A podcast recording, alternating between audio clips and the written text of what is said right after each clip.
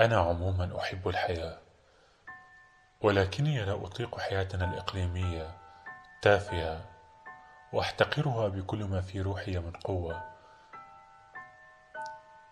أما فيما يخص حياتي أنا فأقسم لك ليس فيها أي شيء طيب.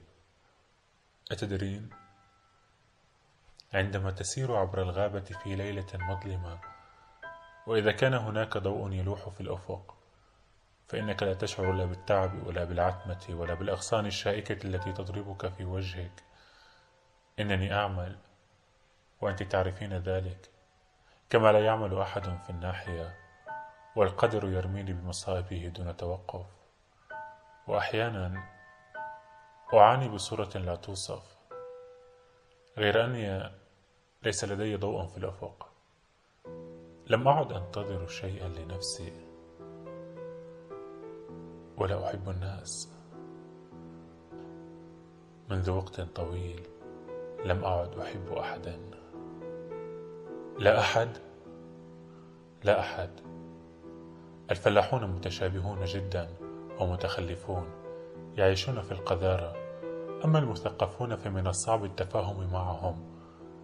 إنهم يسببون لي الإرهاق وكلهم معارفنا الطيبون سطحيو التفكير سطحيو المشاعر ولا يرون أبعد من أنوفهم باختصار أغبياء أما ذو الأهمية فيهم والأكثر ذكاء فمصابون بالهستيريا مهمومون بتحليل الذات وردود الفعل. إنهم يتأففون ويحقدون ويفترون على نحو خطير.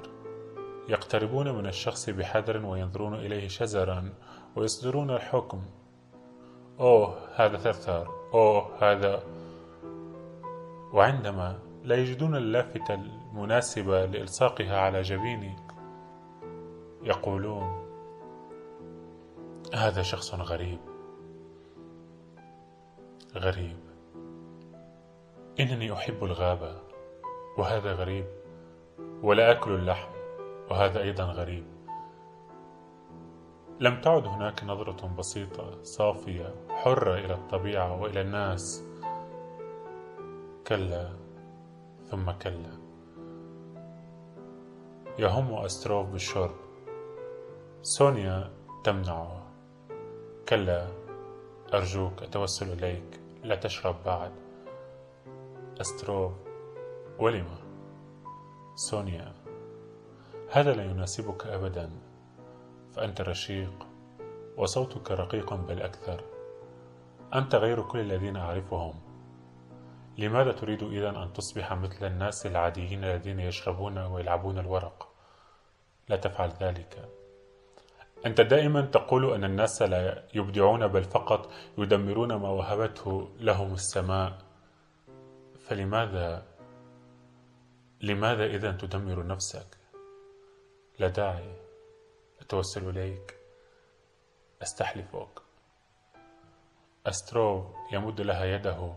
لن أشرب بعد.